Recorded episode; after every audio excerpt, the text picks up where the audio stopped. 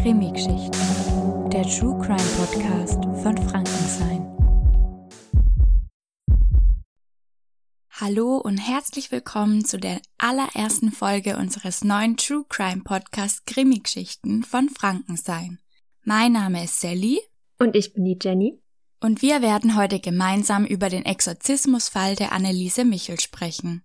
Ich werde euch die Informationen zum Fall selbst liefern und die liebe Jenny, die hat dann noch ein paar Hintergrundinfos bezüglich der Begriffe und was da alles noch so wichtig ist, aber das werdet ihr dann im Laufe der Folge merken. Dieser Fall war so berühmt, dass er sogar für Verfilmungen hergenommen wurde, zum Beispiel der Exorzismus der Emily. Ich gebe euch jetzt zu Beginn erstmal ein paar allgemeine Informationen.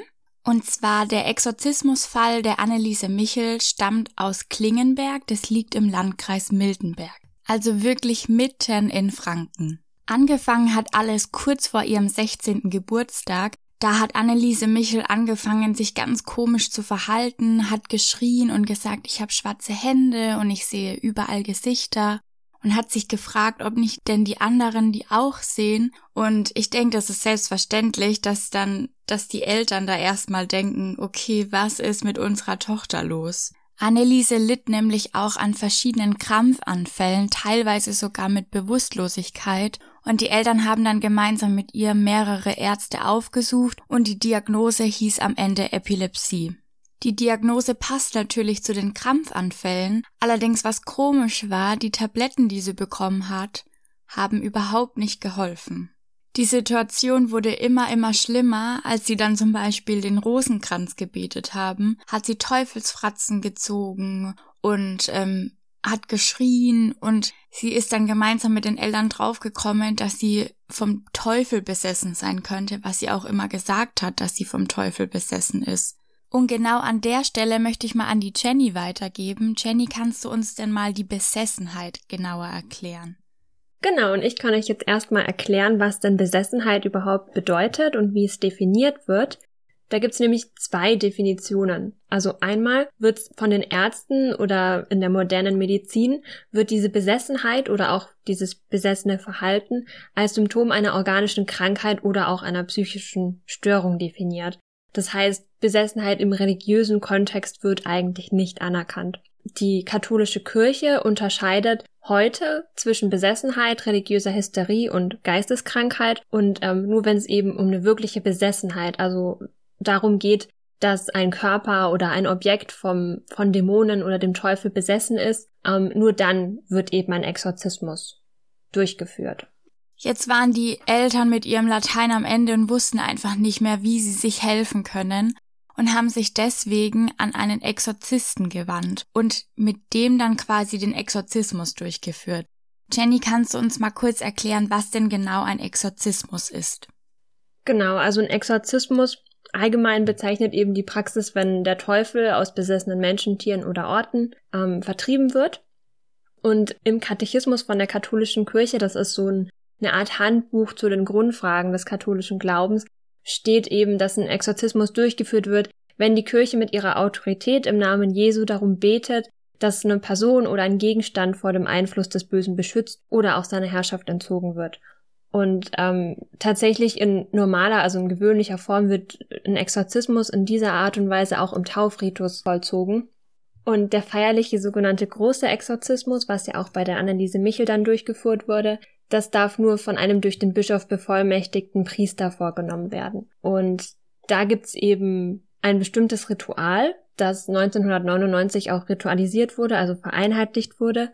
Da wurden dann Regeln festgelegt, ähm, nach welchen dieser Exorzismus ablaufen musste.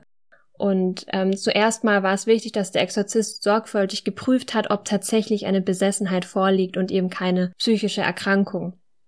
Und dann musste er sich eigentlich mit Ärzten und Psychiatern beraten.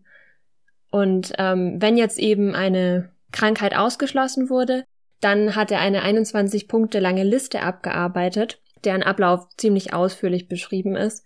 Ähm, am Anfang steht dann die Besprenkelung mit Weihwasser, dann folgt auch noch eine Litanei, also so ein gemeinschaftliches Gebet, wo dann die Eltern mitgemacht haben, schätze ich, ähm, mit Anrufung Gottes und der Fürsprache aller Heiligen.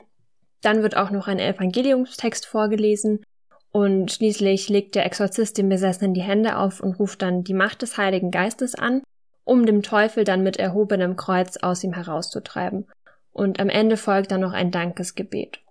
Der große Exorzismus wurde bei der Anneliese Michel zwischen September 1975 und Juni 1976 ganze 67 Mal durchgeführt. Wie du schon angesprochen hast, die Eltern, die waren da immer dabei und von 42 dieser Exorzismen kursieren im Internet Tonbandaufnahmen, die quasi die Anneliese Michel währenddessen aufgenommen haben. Und genau in so eine Tonbandaufnahme hören wir jetzt mal rein. Warum? Warum? Ja, warum? Weil ja. Weil er eine starke Waffe ist. Ja. Gegen Satan ja. ja. und alle Dämonen. Ja, gegen uns. Ich muss es jetzt sagen. Ja, die größten Teile der Aufnahmen sind recht schlecht zu verstehen, weil die Qualität eben auch nicht so gut ist. Deswegen haben wir aus der Aufnahme auch ein kleines Stück rausgeschnitten. Aber einige Wörter und Passagen lassen sich doch ganz gut verstehen. In diesem Teil der Aufnahme versteht man zwar leider nicht, was der Bischof Anneliese fragt, aber man hört, wie der Bischof zu ihr sagt, weil er eine starke Waffe ist, und sie antwortet daraufhin Ja gegen uns. Deswegen kann ich mir gut vorstellen, dass sie da gerade über Gott oder vielleicht auch Jesus Christus geredet haben und dieser eben dort als die Waffe bezeichnet wird die den Dämonen bzw. Anneliese schaden will. Ja, man kann jetzt natürlich nicht beweisen, ob das tatsächlich die echten Aufnahmen sind. Ähm, und ich finde, die sind auch kein Beweis für die Besessenheit von Anneliese. Aber wir müssen zugeben, uns ist es da so ein bisschen eiskalt den Rücken runtergelaufen, als wir uns die angehört haben. Weil man vor allem dieses Bild von dem Mädchen vor Augen hat und dann diese Stimmen dazu hört, es hört sich einfach unmenschlich an und man kann diese zwei Sachen nicht zusammenbringen. Aber wie gesagt, es sei dahingestellt, weil man weiß ja auch überhaupt nicht, ob das tatsächlich die echten Aufnahmen sind. Genau. Was man aber weiß, ist, dass der Zustand der Anneliese Michel immer, immer schlimmer wurde. Sie war immer schwächer, sie hat immer verrücktere Sachen gemacht, sie hat angefangen, sich selbst zu verletzen, hat sich beispielsweise die Schneidezähne an der Wand ausgeschlagen und es ging dann eben so weit, dass sie letztendlich am 1. Juli 1976 an Unterernährung und dann auch an Erschöpfung verstorben ist. Das merkt man zum Beispiel daran, sie war circa 1,66 groß und hat am Ende nur noch 31 Kilo gewogen, also das war dann schon sehr, sehr, sehr wenig. Sie selbst hat es dann auch auf den Teufel in ihr quasi geschoben, weil sie gesagt hat, die Teufel, die würden ihr befehlen, dass sie nichts mehr essen soll oder wie viele Kniebeugen sie am Tag machen soll. Die Frage, die allerdings offen bleibt, ist die Schuldfrage. Und genau deshalb wurden dann 1978 der Pater, der Pfarrer und auch die Eltern vor ein Gericht gezerrt und wegen fahrlässiger Tötung angeklagt und haben dann tatsächlich auch eine Freiheitsstrafe von sechs Monaten auf Bewährung bekommen. Dieser Prozess hat dann eine riesige Welle an Diskussionen losgelöst, weil man sich eben gefragt hat, niemals könnte doch ein weltliches Gericht über religiöse Glaubensgrundsätze entscheiden, und dieser Zusammenprall von kulturellen Vorstellungen und dem eigentlichen Recht hat ganz vielen Leuten zu denken gegeben. Den Eltern wurde dann beispielsweise vorgeworfen, sie hätten keine ärztliche Unterstützung bei den Exorzismen hinzugezogen und könnten quasi auch deshalb verurteilt werden. Allerdings haben die dann damit argumentiert, dass sie ja auch vorher schon so viele Ärzte aufgesucht haben und es einfach alles nichts gebracht hat, die Ärzte ihr nicht wirklich helfen konnten. Mit diesem Thema haben sich dann viele Leute noch weiter beschäftigt und bei uns in Franken an der Universität in Würzburg wurde sogar extra ein Projekt dafür gegründet, und zwar globale Systeme und interkulturelle Kompetenz. Und da wird sich dann eben genauer damit beschäftigt, wie die zwei gegensätzlichen Ansichten, also die religiöse Ansicht und das eigentliche Recht zusammenpasst. Jetzt ist die Anneliese Michel zwar verstorben, das heißt aber nicht, dass das Thema dann vom Tisch war. Vor allem das Thema Exorzismus hat noch einiges mit hinter sich gezogen. Jenny, kannst du uns vielleicht mal kurz erklären, welche Folgen denn der ganze Fall hatte? Genau, also die Folgen waren vor allem, dass eben der Exorzismus nochmal einer sehr genauen Prüfung unterzogen wurde und viel darüber diskutiert wurde, ob es überhaupt noch zeitgemäß ist, ob man den eben durchführen darf ohne ärztliche Überprüfung.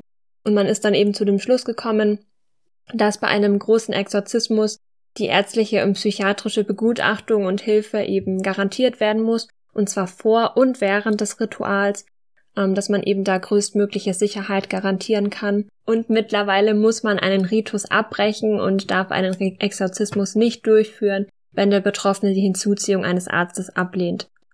Die öffentliche Diskussion über die Rolle der katholischen Kirche im Rahmen dieser Ereignisse hat dann auch dazu geführt, dass es in Deutschland nur noch sehr wenige genehmigte Exorzismen gab und gibt, obwohl natürlich trotzdem in der religiösen Gemeinschaft oft danach verlangt wird. Aber meistens wird es eben nicht mehr stattgegeben. Dieses Thema bietet auf jeden Fall ganz viel Diskussionsmöglichkeiten, und genau deshalb möchten wir uns jetzt mal an die Hörerinnen und Hörer wenden und euch direkt fragen, was sagt ihr denn eigentlich dazu? Glaubt ihr daran, dass es diese Teufelsbesessenheit gibt oder sagt ihr eher, ist totaler Quatsch? Und auch bezüglich des Prozesses, würdet ihr sagen, ja, die Eltern sind schuldig, sie hätten einen Arzt hinzuziehen müssen oder sagt ihr vielleicht, ich hätte an der Stelle genauso gehandelt, wenn meine Tochter in dieser schwierigen und echt schlechten Situation ist? Wir würden uns freuen, wenn ihr uns schreibt beziehungsweise unter unseren Social Media Posts kommentiert, was ihr davon haltet. Natürlich könnt ihr uns auch weitere Fallvorschläge bieten, was euch interessiert. Und ich bedanke mich jetzt erstmal bei der Jenny für die ausführlichen Hintergrundinformationen. Gerne doch, danke auch an dich.